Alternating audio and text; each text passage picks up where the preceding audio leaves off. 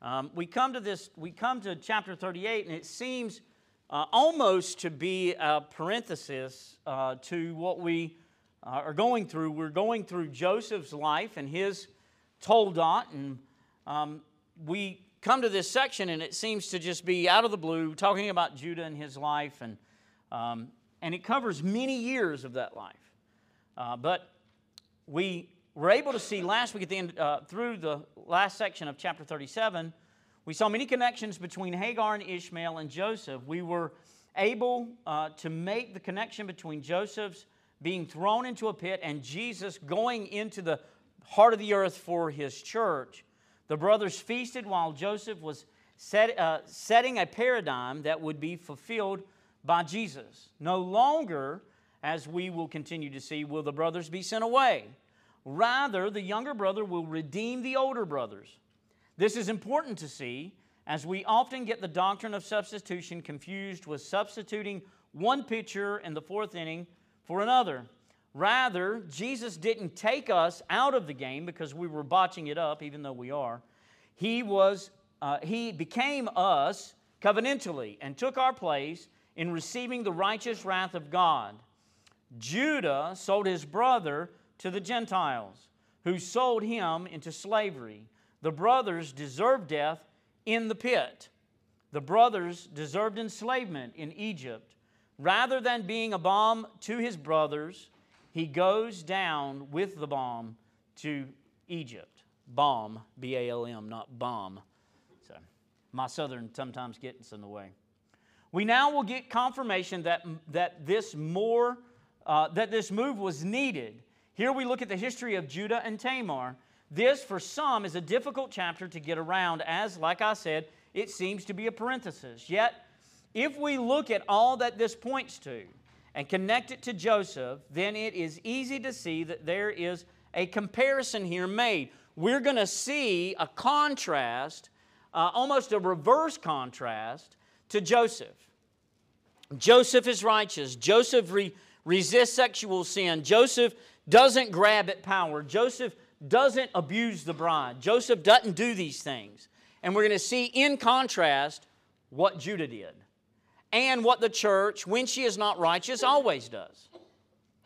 And so, we're going to see that this uh, helps us to understand how righteous Joseph was, how uh, difficult his life becomes in Egypt. Um, Judah, the heir apparent to Jacob, shows himself both an Esau and a son of Joktan. Thus, in comparison to Joseph, Judah is disqualified. We will see first that Judah's life is deception, lives in deception rather, and intermarries with the Canaanites and has a Canaanite as a companion. Then apparently Judah raises his sons as Canaanites, and they refuse to live according to the law. This causes their deaths, and rather than facing God, Judah seeks to make a name outside of God with, uh, with his own power. The wife bride dies, and this makes Judah, Judah's manipulation an attack on the bride in his daughter in law. This forces the bride to play the harlot and trick the devil. This should once again remind us of the Isaac Rebekah deception. We will see that in this one is vindicated while the other loses their place. This also should remind us of Samson. The church goes and evangelizes, and then when things do not go as we hoped, then we play the harlot with the lost culture. This is what the Jews were doing in the first century when Jesus came. It is what the church is doing with our culture today. We must call for repentance, and everywhere we are guilty, we must personally repent. If you will, please stand to honor the reading of God's Word and remain standing as we ask God the Holy Spirit to bless the preaching of His Word this morning. Genesis chapter 38, starting in verse 1, the Word of the Lord reads It came to pass in that time, at that time that Judah departed from his brothers and visited a certain Adullamite whose name was Hira. And Judah saw there a daughter of a certain Canaanite whose name was Shua, and he married her and went into her. So she conceived and bore a son, and he called his name Ur. She conceived again and bore a son, and she called his name Onan. And she conceived yet again and bore a son and called his name Shelah. He was at Chezib when she bore him. Then Judah took a wife for Er, uh, his firstborn, and her name was Tamar. But Er, Judah's firstborn, was wicked in the sight of the Lord, and the Lord killed him. And Judah said to Onan, Go into your brother's wife and marry her, and raise up an heir to your brother. But Onan knew that, that, there, that the heir would not be his, and it came to pass when he went into her, his brother's wife that he emitted on the ground, lest he should give an heir to his brother. And the thing which he did displeased the Lord, therefore he killed him also. Then Judah said to Tamar, his daughter in law, Remain a widow in your father's house till my son Shelah is grown. For he said, Lest he also die like his brothers. And Tamar went and dwelt in her father's house. Now it happened, no, now in the process of time, the daughter of Shua, Judah's wife, died. And Judah was comforted and went up to his sheep shearers at uh, Timnah, he and his friend Hira the Adullamite. And it was told Tamar, saying, Look, your father in law is going up to Timnah to, to shear his sheep. So she took off her widow's garments covered herself with a veil, and wrapped herself, and sat in an open place which was on the way to Timnah. For she saw that Shelah was grown, and she was not given to him as a wife. When Judah saw her, he thought she was a harlot, because he, she had covered her face. Then he turned to her by the way and said, Please let me come in to you, for he did not know that she was his daughter in law. So she said, What will you give me that you may come into me? And he said, I will send a young goat from the flock. So she said, Will you give me a pledge till you send it? Then he said, What pledge shall I give you? So she said, Your signet and cord and your staff which is in your hand. Then he gave then he gave them to her and went into her, and she conceived by him. So she arose and went away and laid aside her veil and put on the garments of her widowhood. And Judah sent the young goat by the hand of his friend the Adullamite to receive his pledge and from the woman's hand, receive his pledge from the woman's hand, but he did not find her. Then he asked the woman, uh, the men of that place, saying, Where is the harlot who was openly by the roadside? And they said, There was no harlot in this place. Thus far, the reading of God's word. Let us now go to the Lord in prayer. Glorious and Almighty God, we thank you, Father, for this your word. We pray, Lord God, that we will look for Christ everywhere, that we will seek him till he's found, that we will see, Father, how we are and are not to act. We pray, Father God, that we will love you and our mother more than ourselves, and we will show this by the way that we live our lives. And we pray this in the mighty name of Jesus Christ. Amen. You may be seated.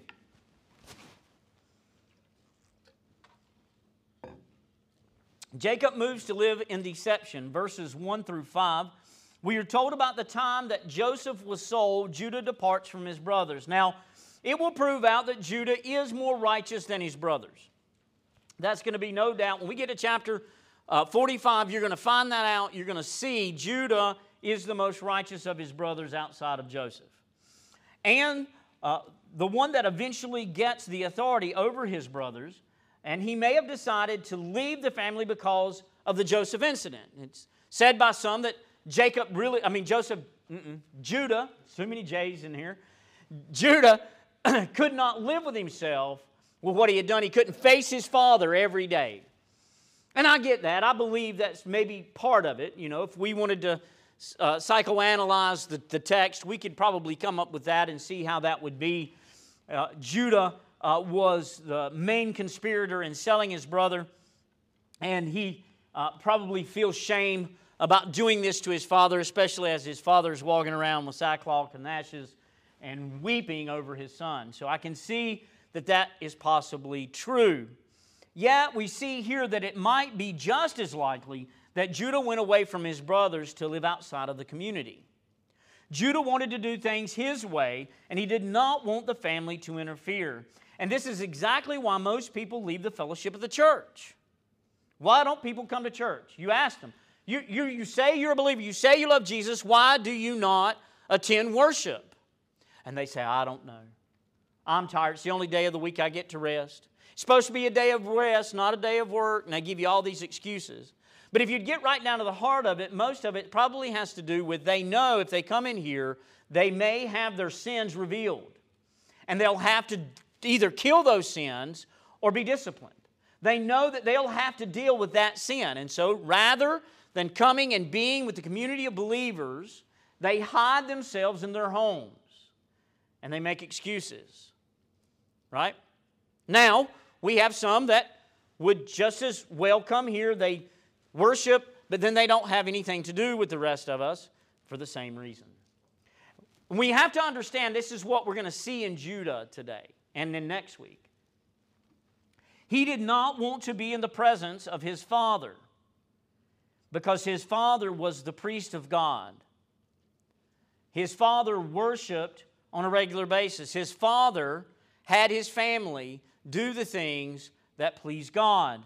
And Judah did not want to be there. He did not want to be in their presence. He wanted to do things his way.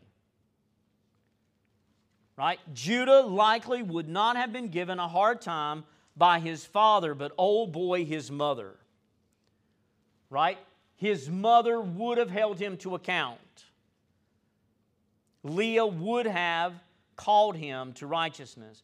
Judah wanted to be like the culture, and so he went after that culture away from the covenant community. He visits his friend Hira, the Adullamite.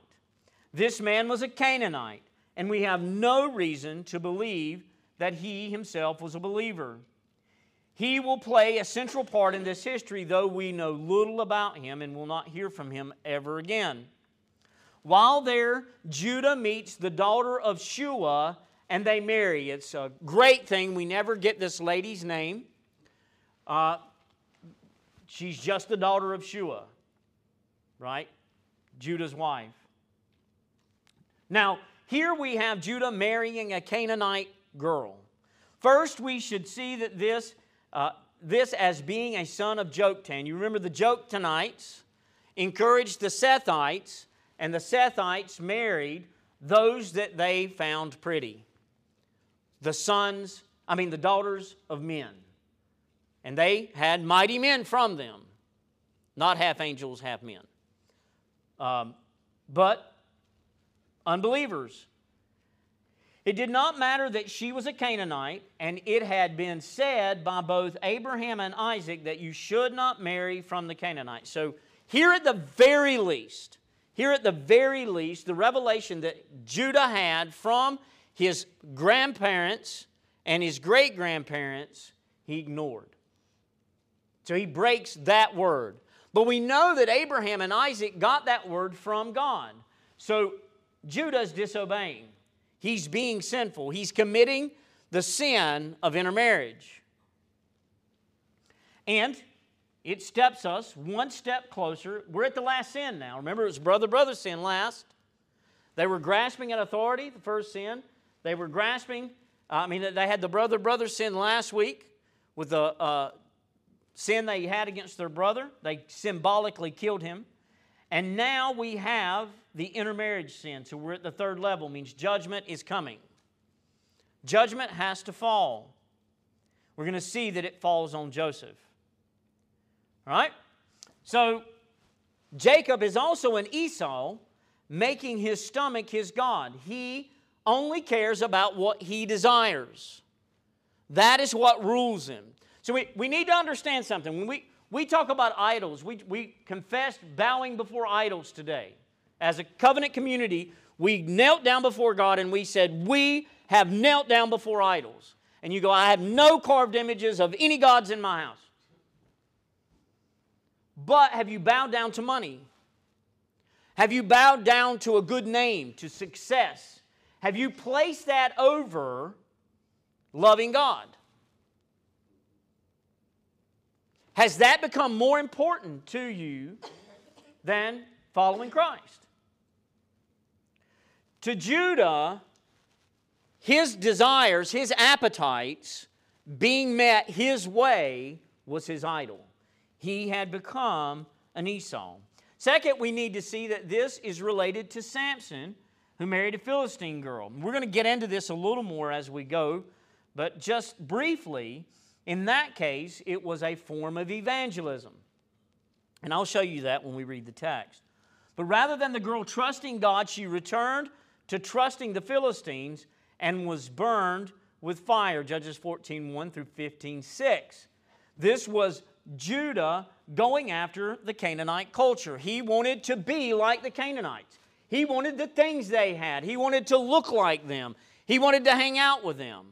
Right? You know, I had a, I had a friend in school, right? At, in the 10th grade, all of a sudden, he started wearing cowboy boots and cowboy hat and big old buckles and going to rodeos. And I'm like, dude, what's the deal? Well, I'm, I'm going to be a cowboy. Okay, well, great. And he took on that culture. Nothing wrong with that. I'm not getting on the man. I'm just saying, you, you do that. Sometimes that happens.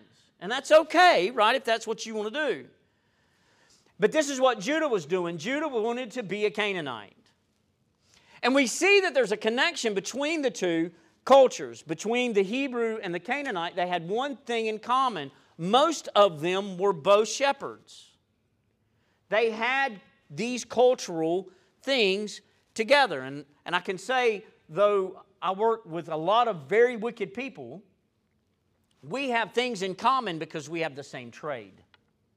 We can have conversations and get along, and we, you know, we can sit down and have a beer together because we deal with some of the same troubles, the same issues, right? The same things, you know.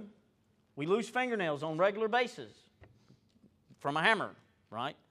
We know what it's like, even though, and it would be very easy for us to fall into this friendship that leads me away from the covenant community if I'm not careful. I can't make them my closest confidants. I can't tell them the troubles of my home because they will begin to speak their Canaanite culture into my head. Cannot have that. Cannot have that. We have to keep that separate. I can share the gospel with them and I can be friendly with them and we can even have a beer together, but they cannot be my closest friends. Here, Hira had become Judah's closest friend, and Judah began to fall in love with and chase after, to go after this Canaanite culture. He might have justified himself by saying that he was evangelizing this woman while really just lusting after her. Right? And it may actually have been in the case that she made a profession. Right? But Judah here represents Israel as a whole. And we're going to see why it was necessary for the brothers and the whole family to leave Canaan. Why it was important that they did this. It was very important that they leave the culture because they were getting uh, sucked in by the culture. They were becoming like the Canaanites. We've already seen this. We saw this in chapter 34 when they slaughtered a whole town uh, because of their pride, right? And stole these people. We're, we see it that they did their brother the way they did. That's Canaanite moves right there, is throwing your brother in a pit and selling him, right? And here we see it continue and it gets worse. It gets worse. The Canaanite girl bears three sons Ur, Onan, and Shelah. So as Joseph was gone, these Canaanite sons were in the line to take the sheikdom. Judah had done like the Joktanites and had taken a daughter of men rather than one of his relatives. This is because Judah was living in Chezib. You say, what does that got to do with anything? Well, this city was near Adullam, and the name means deceitful or lie. Judah was living a lie. Now, I want you to understand why I say that. Anytime that we live contrary to the Word of God, we're living a lie. And what I mean by that is the Bible tells us what is reality. It reveals to us what is really true of God's creation and what we really need and how we need to do it and obtain it when we try to do things according to the world, right? Whether it's listening to Oprah opine about how to be just or have uh, you know, the LBGT community tell us what love is, we know that the Bible tells us these things, what they really are, how they really are to be obtained. We only know what justice is from the Scripture. But when we go to humanists to tell us how we should live justly, we're living a lie. It's a lie. It's not true, it's not real. They're making up fairy tales and we are taking them in. And unfortunately, in our culture right now, and I mean in the church culture, that is one of the biggest things we've been doing over the last 120 years. Since about the 1880s, which is a lot longer than I just said, we have been, we have been allowing the human culture, the humanist culture, to tell us rather than Moses, we go to uh, Sigmund Freud. Right? Rather, rather than to Jesus, right, we go to some health, wealth, and prosperity guy. Rather than read the Bible, we have politicians tell us how we should feel and act and, and do in certain situations.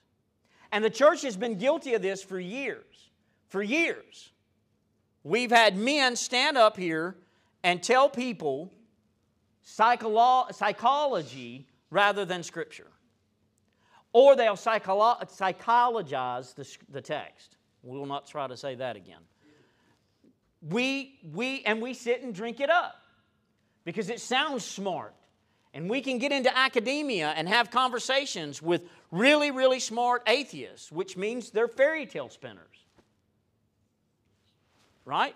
I mean, and, and that is what Judah's doing. He's living in a lie.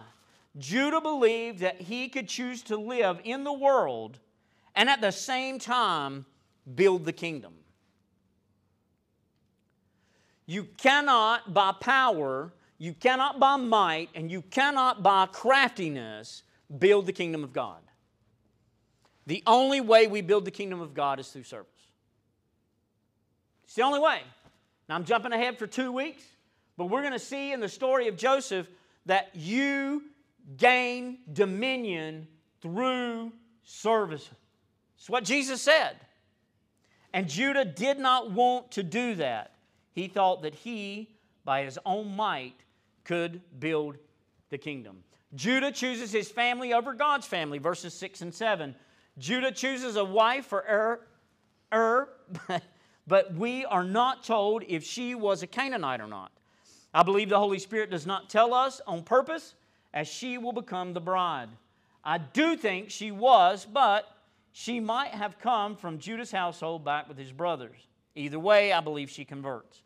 Ur was evil, and like the antediluvian or those before the flood, uh, God judges him. The same phraseology, the same kind of speech. It's not word for word, but if you go back to chapter 6, you can kind of see a relation between every one of their thoughts and intentions were evil always to he was evil, so God killed him. You see that same concept is, is in mind here. God looked down on Ur and he was evil. He was a wicked man and so God killed him. Right? So it's really close to that. At this point, we need to have an excursus, that is a sidebar, into what is called Levirate marriage. The word Levirate or levir comes from the Latin, which means brother uh, or duty of the brother. And, it, and, and, and we need to look at this to understand this passage and we need to try to understand its meaning for us in the New Testament. We find the law in Deuteronomy chapter 25, verses 5 through 10. Turn in your Bible there.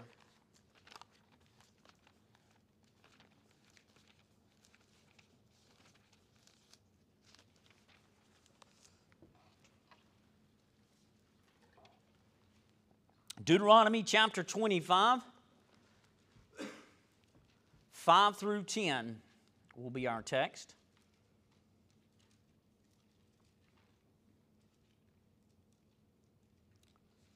Deuteronomy chapter 25. Starting in verse 5, the word of the Lord reads If brothers dwell together and one of them dies and has no son, the widow of the dead man shall not be married to a stranger outside the family. Her husband's brother shall go into her take her as his wife, and perform the duty of a husband's brother to her. That in the Latin version is the levirate. Right? And it shall be that the firstborn son which she bears will succeed to the name of his dead brother, that his name may not be blotted out of Israel. But if the man does not want to take his brother's wife, then let his brother's wife go up to the gate of the elders, to the elders, and say, My husband's brother refuses to raise up a name to his brother in Israel. He will not perform the duty of my husband's brother. Then the elders of, this city, of his city shall call him and speak to him. But if he stands firm and says, I do not want to take her, then his brother's wife shall come to him in the presence of the elders, remove his sandal from his feet, spit in his face, and answer and say, So shall it be done to the man who will not build up his brother's house.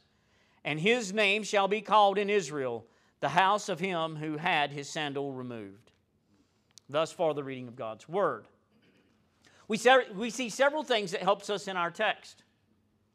Though I do not want to expound this entire text, I do want to hit the high notes and again point to its New Testament application. First, we see that the law supports our frat, fratriarchal understanding of Old Testament society. That is, the father and the brothers had connections in ruling, right? The brothers, when they come of age, had a say in the home with the father. And the father and the, and the sons could be interchangeable. This means that uh, they're, they're, this understanding, as, as in verse 5, they had to be brothers which lived together. This means that the brothers would likely have been around the same age and would have had a big say in the selection of his brother's wife as he might have the duty to marry her. So let's think about this for a second. Jonathan and Benjamin are close in age. Jonathan has a girl that he fancies and he's courting her. And Benjamin uh, decides that he's never going to marry this girl. She rakes on his nerves. She could never be his wife. He would have a say in that decision. Now, it doesn't mean Jonathan couldn't marry her, but it would, he would have to take it under strong advisement whether or not he should. Right? If something happens to me, I want my name to continue in Israel, so I would want somebody that my brother could love and cherish and have a child to, at least one son through. Right? So there would, there would be that. He would, have, he would have some say in it. This was a real marriage. The brother took her as his wife. This likely would have meant, even if he was already married, she would become his second wife. All the children of this marriage would be the Levirite's children, but the first, male, uh, who would take his father's name. This had more to do with the name of the dead brother rather than the land holdings. You get really confused if you read uh, some of the commentators, they make a big deal about, well, you know, it, it has to do with the Jubilee year and going back to the people, the original family, the original tribe, and all that. None of that is said in Deuteronomy. The reason is to build up the name of your brother in Israel so that his name's not lost. It was the custom of the firstborn to take the name of his father. So Jonathan wouldn't be Jonathan, he'd be Robert in this culture. And if Jonathan died and Benjamin had to marry his wife, his widow, then Benjamin would name that son Jonathan. You see it? You make it. And what we have to understand is the name of the person was that whole person. So, yes, there were holdings and inheritance that came with it. So, if you're the firstborn and you die, and your son is raised up by your brother, he becomes the firstborn. He gets your double portion when, you when, when his grandfather died. All right? So the, the now this was has more to do with that, and though this was included, and the reason we know this is that the land is not mentioned here because the land had not been doled out yet. Judah had no land possessions in Canaan, no, no real ones. Uh, not like they're going to get when they get to when we get to Joshua. And the land of Canaan was not theirs yet. If the primary function, function had been land holdings, then this would have been Judah building a rail around a roof that didn't exist in the wilderness before they entered the land. You see the analogy? Also, it was something we will see that Tamar thought Judah should enforce. It was something the Canaanites did as well. This culture expected Levirate marriage for the widow, though she was likely not a Hebrew. There was shame in not doing this, as the woman would expose or uncover the foot of the brother who would not be the levir for her. Now, we, we have a, a great text that points out how I, we come to this conclusion. Uh, we have Saul going into the cave with David in there, and David refusing to kill him while he's using the bathroom.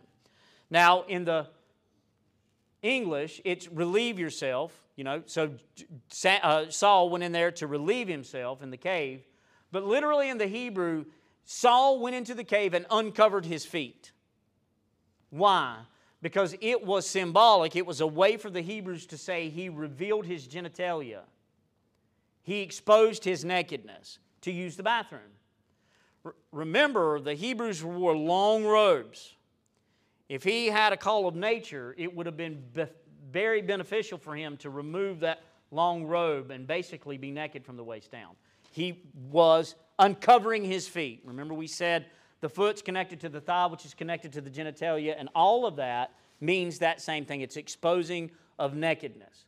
So she takes his foot off to expose symbolically his nakedness. It is symbolically now, symbolically, the same as if she would have took him to the to the gates of the city, which would be like our city square or city uh, central part of the town, and pulled his pants down and exposed his nakedness and said, Look, he's unable to perform his duty. And she basically is calling him impotent. Tell it, he can't do it. He can't do it. So the widow would expose her uh, brother in law's nakedness in public and claim impotence. We are not given very much detail in this law, uh, probably because it was not something that we would continue to use in the New Testament. We didn't need all these deep details because the church wasn't, wasn't going to be perpetual. It's very just glossed over. And, and the great thing is, it's glossed over because most of the people, when it was given, knew what it was. That it had been practiced for years. Generations had done this. And so when it's mentioned, they knew exactly, oh, this is the Levirate law. We, we've been doing this forever, okay? Right? But at least since Judah, right? And so it, it was not something they needed a lot of detail to get because they knew it already. Um, this was for a sign and a symbol of the coming of the younger brother who would perform the duty of the Levirate to the bride. Now, follow me. We saw a glimpse of this in the naming of Cain as Eve said that Yahweh had given her another Ish. Ish is husband. Right? It is man, but in the, in the context of Genesis 1 through 5, it, the word is used uh, synonymously with husband. Because you had, uh, you had the man and his woman, Ish and Isha. Eve's husband died in the fall, at least symbolically. Thus, the bride is a widow and cannot have offspring. But now Jesus has come, and we are raised up, not just replaced by a new race, but made a new race through our mother, the church. You, you, ever thought about the fact that there is no man who's ever been saved or ever will be saved outside of the church? And you go, well, wait a minute. What about Campus Crusades? That ain't the church. No church rules over that. Yeah, but what you have to understand is those people are in the church. They may not be in this church, and that may not be an organization of the church, but they worship somewhere. They go somewhere. Well, what about if you're on a desert island and find a Bible and that guy reads the Bible and gets saved? Great, but somebody had to print the Bible. You cannot be saved absent the church. You cannot be born without a mother. It's not possible. So Judah gives his second son, Onan, to raise up a son to his name, or to the name of Ur, his brother, through Tamar, verses 8 to 11. This tells us two things. First, we see that the Levirate law was in force before Deuteronomy was written. Second, this was uh, for the name to be carried on, which in this culture was the whole person. So, very much the same thing we need to understand when we when we pray and, and we pray in the name of Jesus, we're praying in the person of Christ. It's, it's not just saying, hey, Jesus sent me, I can talk to you. It's, hey, Lord, I'm your son, hear my prayer. I am Jesus. I am in Jesus when I pray. If I'm praying in Jesus' name, I'm praying in the whole person of Christ, and the whole person of Christ is ever on the throne with God the Father, and so therefore he can hear us. If you pray it in my name, he says. And that was the whole person of Christ. So Onan, Onan decided to not give her a son. And we and we have another attack on the bride. Onan didn't love Tamar, nor did he care about his brother. He only wanted to gain the inheritance. He did not want to do his duty. We, we, see, we see the same thing with the Sanhedrin. They did not love the bride, they did not love the church. They did not want what's best for her. They only wanted to get what she produced. They only wanted seed from her. They're just like Satan in the garden. Here, he decides that since uh, he was not going to gain the inheritance through doing his duty, he didn't want to do his duty. Onan then would emit on the ground. Now, the thing that we want to notice this was not a one time event. God is not uh, one who is rash, He's long suffering and merciful. We should see that this means every time, or the text should read whenever he went into her. Every time he had sex with Tamar, he would not do what he needed to do to get her pregnant. Clean that up a little bit for you. He emitted on the ground. He spilled his seed on the ground. Thus, it was that Onan had decided that he would never give his brother a son and then lose the chance at the inheritance. He was content with disobeying the law of God for his own benefit. God, help us when we do this because it'll get you killed. It'll get you killed. God was displeased with this action and he killed Onan also. Thus, two of Judah's sons are dead. Only Shelah remains. Now, we'll psychologize for a second. We can now understand the frame of mind of Judah. And we do this all the time. If this happens, all is lost. We begin to think that way, right?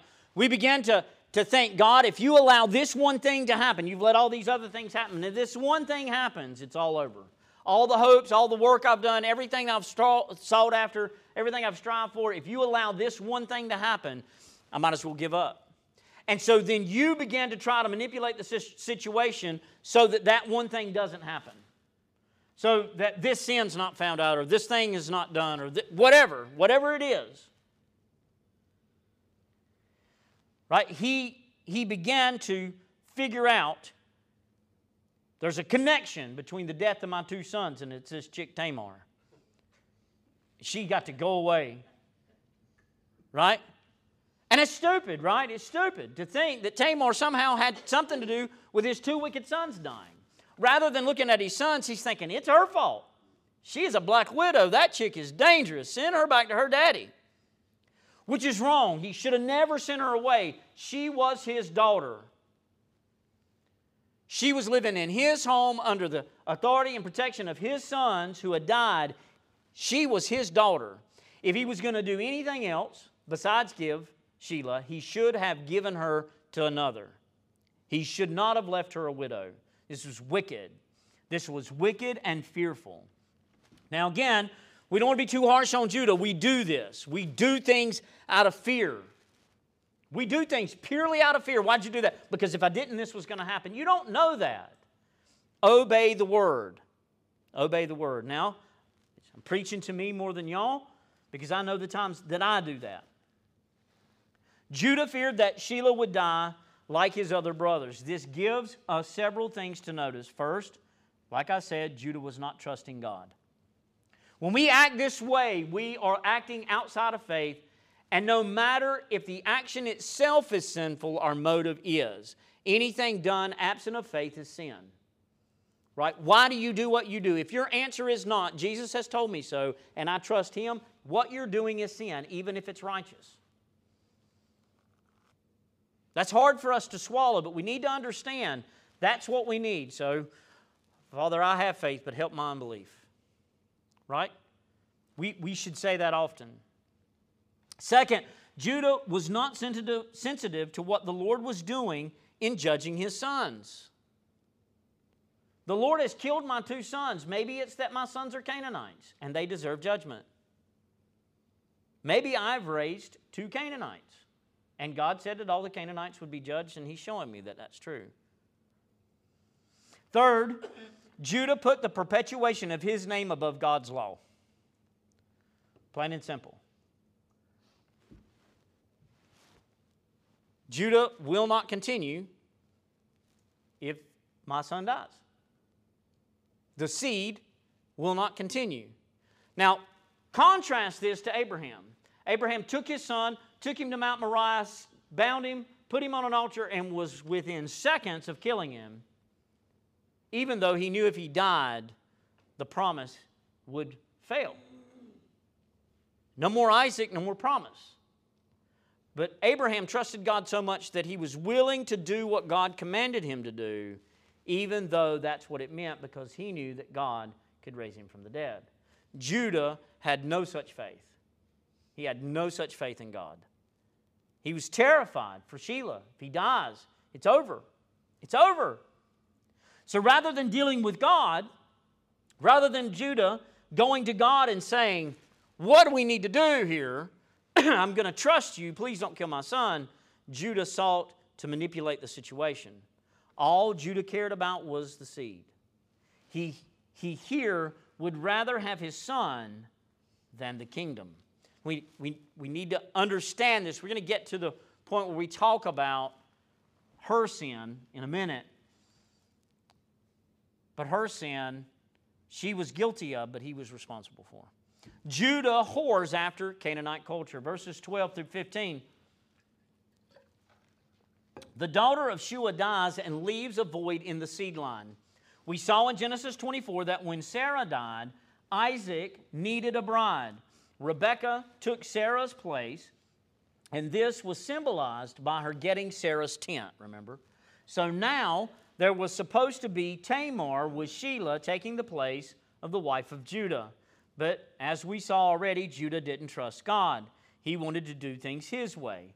So he, do, he goes with a Canaanite friend to the sheep shearing. Now, this was a time of feast and celebration. It's like our Thanksgiving. God has brought all this this wool in. All these animals have reproduced, and we have all these new lambs, and we're going to celebrate by eating one or two of them, and we're going to drink a lot. And that was what it was. That's what they did. They feasted and they celebrated. All sheep shearing cultures do this, it's just a thing. Judah, now around 50, placed himself in a bad situation and falls. This fall is comparable both to that of Samson and later to the nation of Israel before the exile. First, Samson gets a wife from the Philistines, which both was a means of evangelizing the nations and freeing Israel. Turn to Judges chapter 14.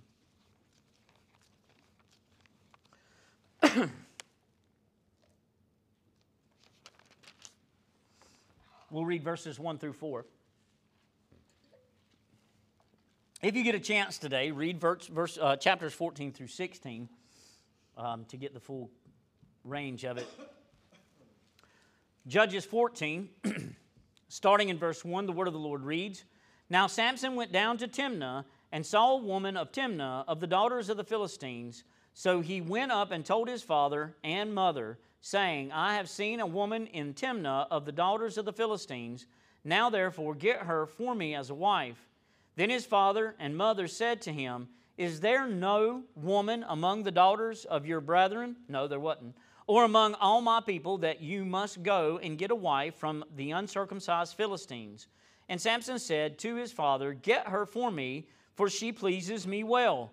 But his father and mother did not know that it was from the Lord or of the Lord, that he was seeking an occasion to move against the Philistines, for at that time the Philistines had dominion over Israel. So it was going to be for deliverance and evangelism, right?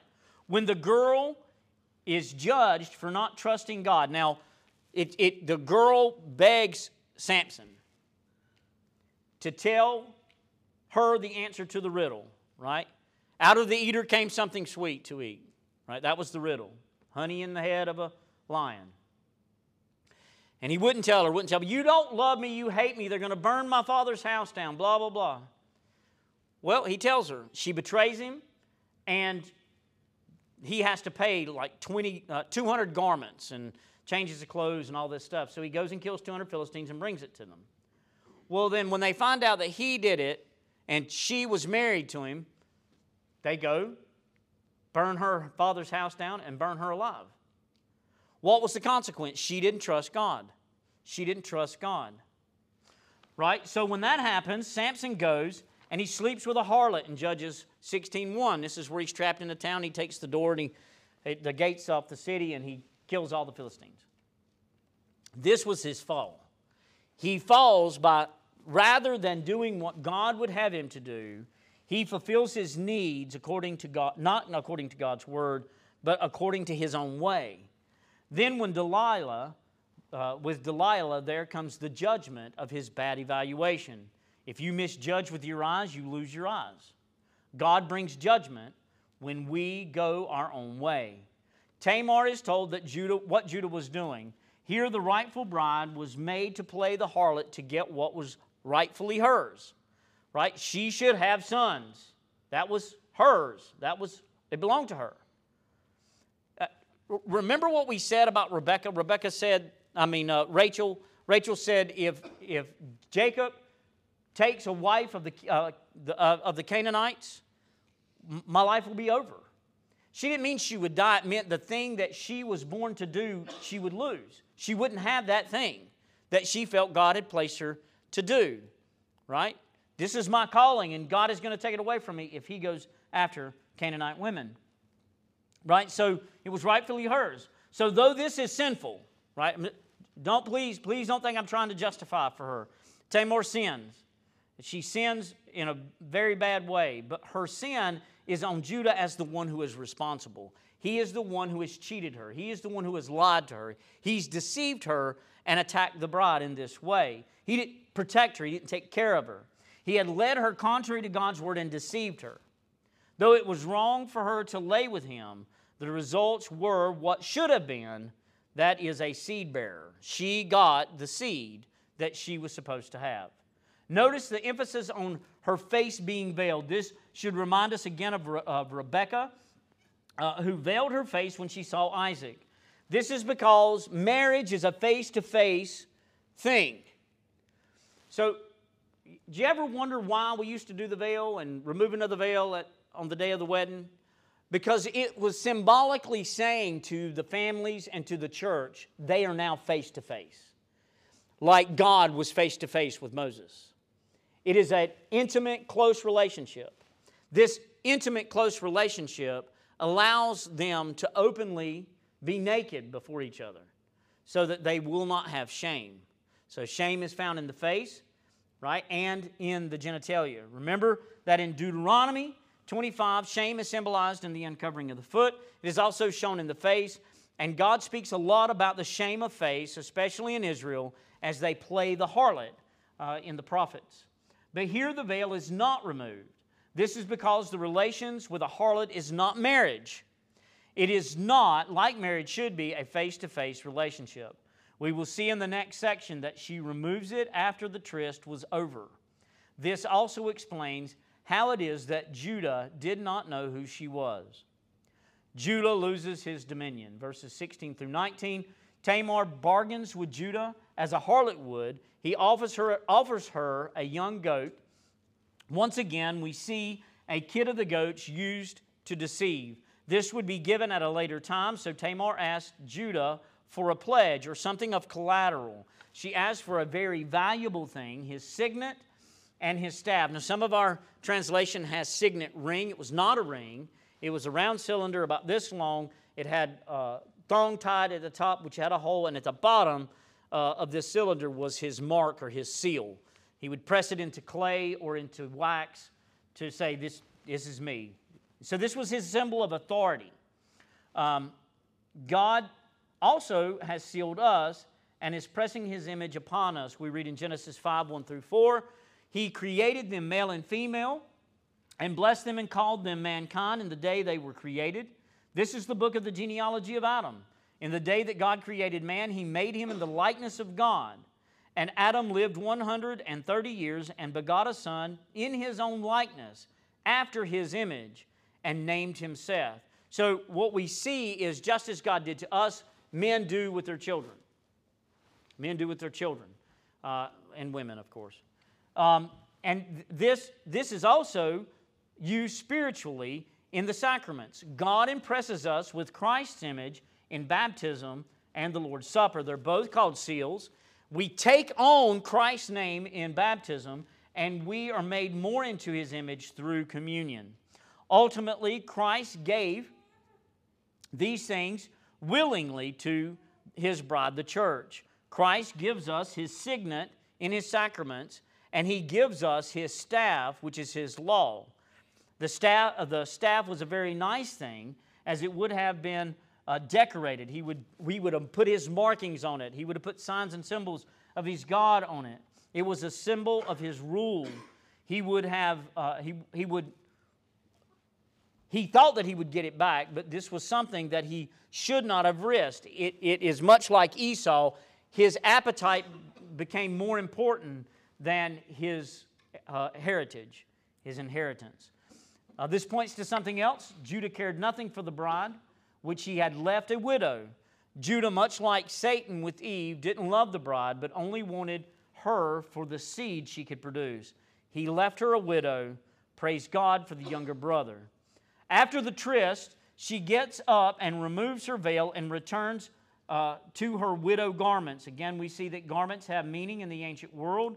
She dressed the part and she, that she really was. Judah whores after the Canaanite religion, verses 20 and 21. Judah sends his friend with the kid of the goats to receive back his pledge. The Adullamite cannot find her and asks the men where she went. The interesting thing that we need to see is that the word for harlot here has changed. In verse 15, the word is simply harlot, right? Common day word. But here the word means devotee harlot. Judah and his friend thought that Tamar was a temple harlot. So Judah is not only seeking to relieve his desires, he is worshiping with the Canaanites, or at least that is what he thought. The men tell him that there was no temple prostitutes there. They knew of no such thing, and the Adullamite had to return with the kid and without the things Judah needed. Notice the progression. Judah leaves his father's authority and altar. He makes a Canaanite his best friend and marries a Canaanite woman. He raises at least two of his three sons to become Canaanites, probably all three, and he gives himself to their practices. Then Judah begins to worship their gods. This is why we must not leave the safety of our mother, the church. Had Judah done all these things with Leah around, it likely would have been different. She would have reined him in and put him back straight. As it is, Judah lost everything, or so it seems. May God grant us to see when we are dwelling away from our brothers, to see the danger of hiding our sin from our mother. May Christ be seen in our brothers and sisters here at Holly Ridge, that, we, that as we grow in love for Jesus, we will grow in love for them. May God cause us to love the bride mother and serve her all our days. May God impress us with his image and guide us with his law. Amen. Amen. Let's go to the Lord in prayer.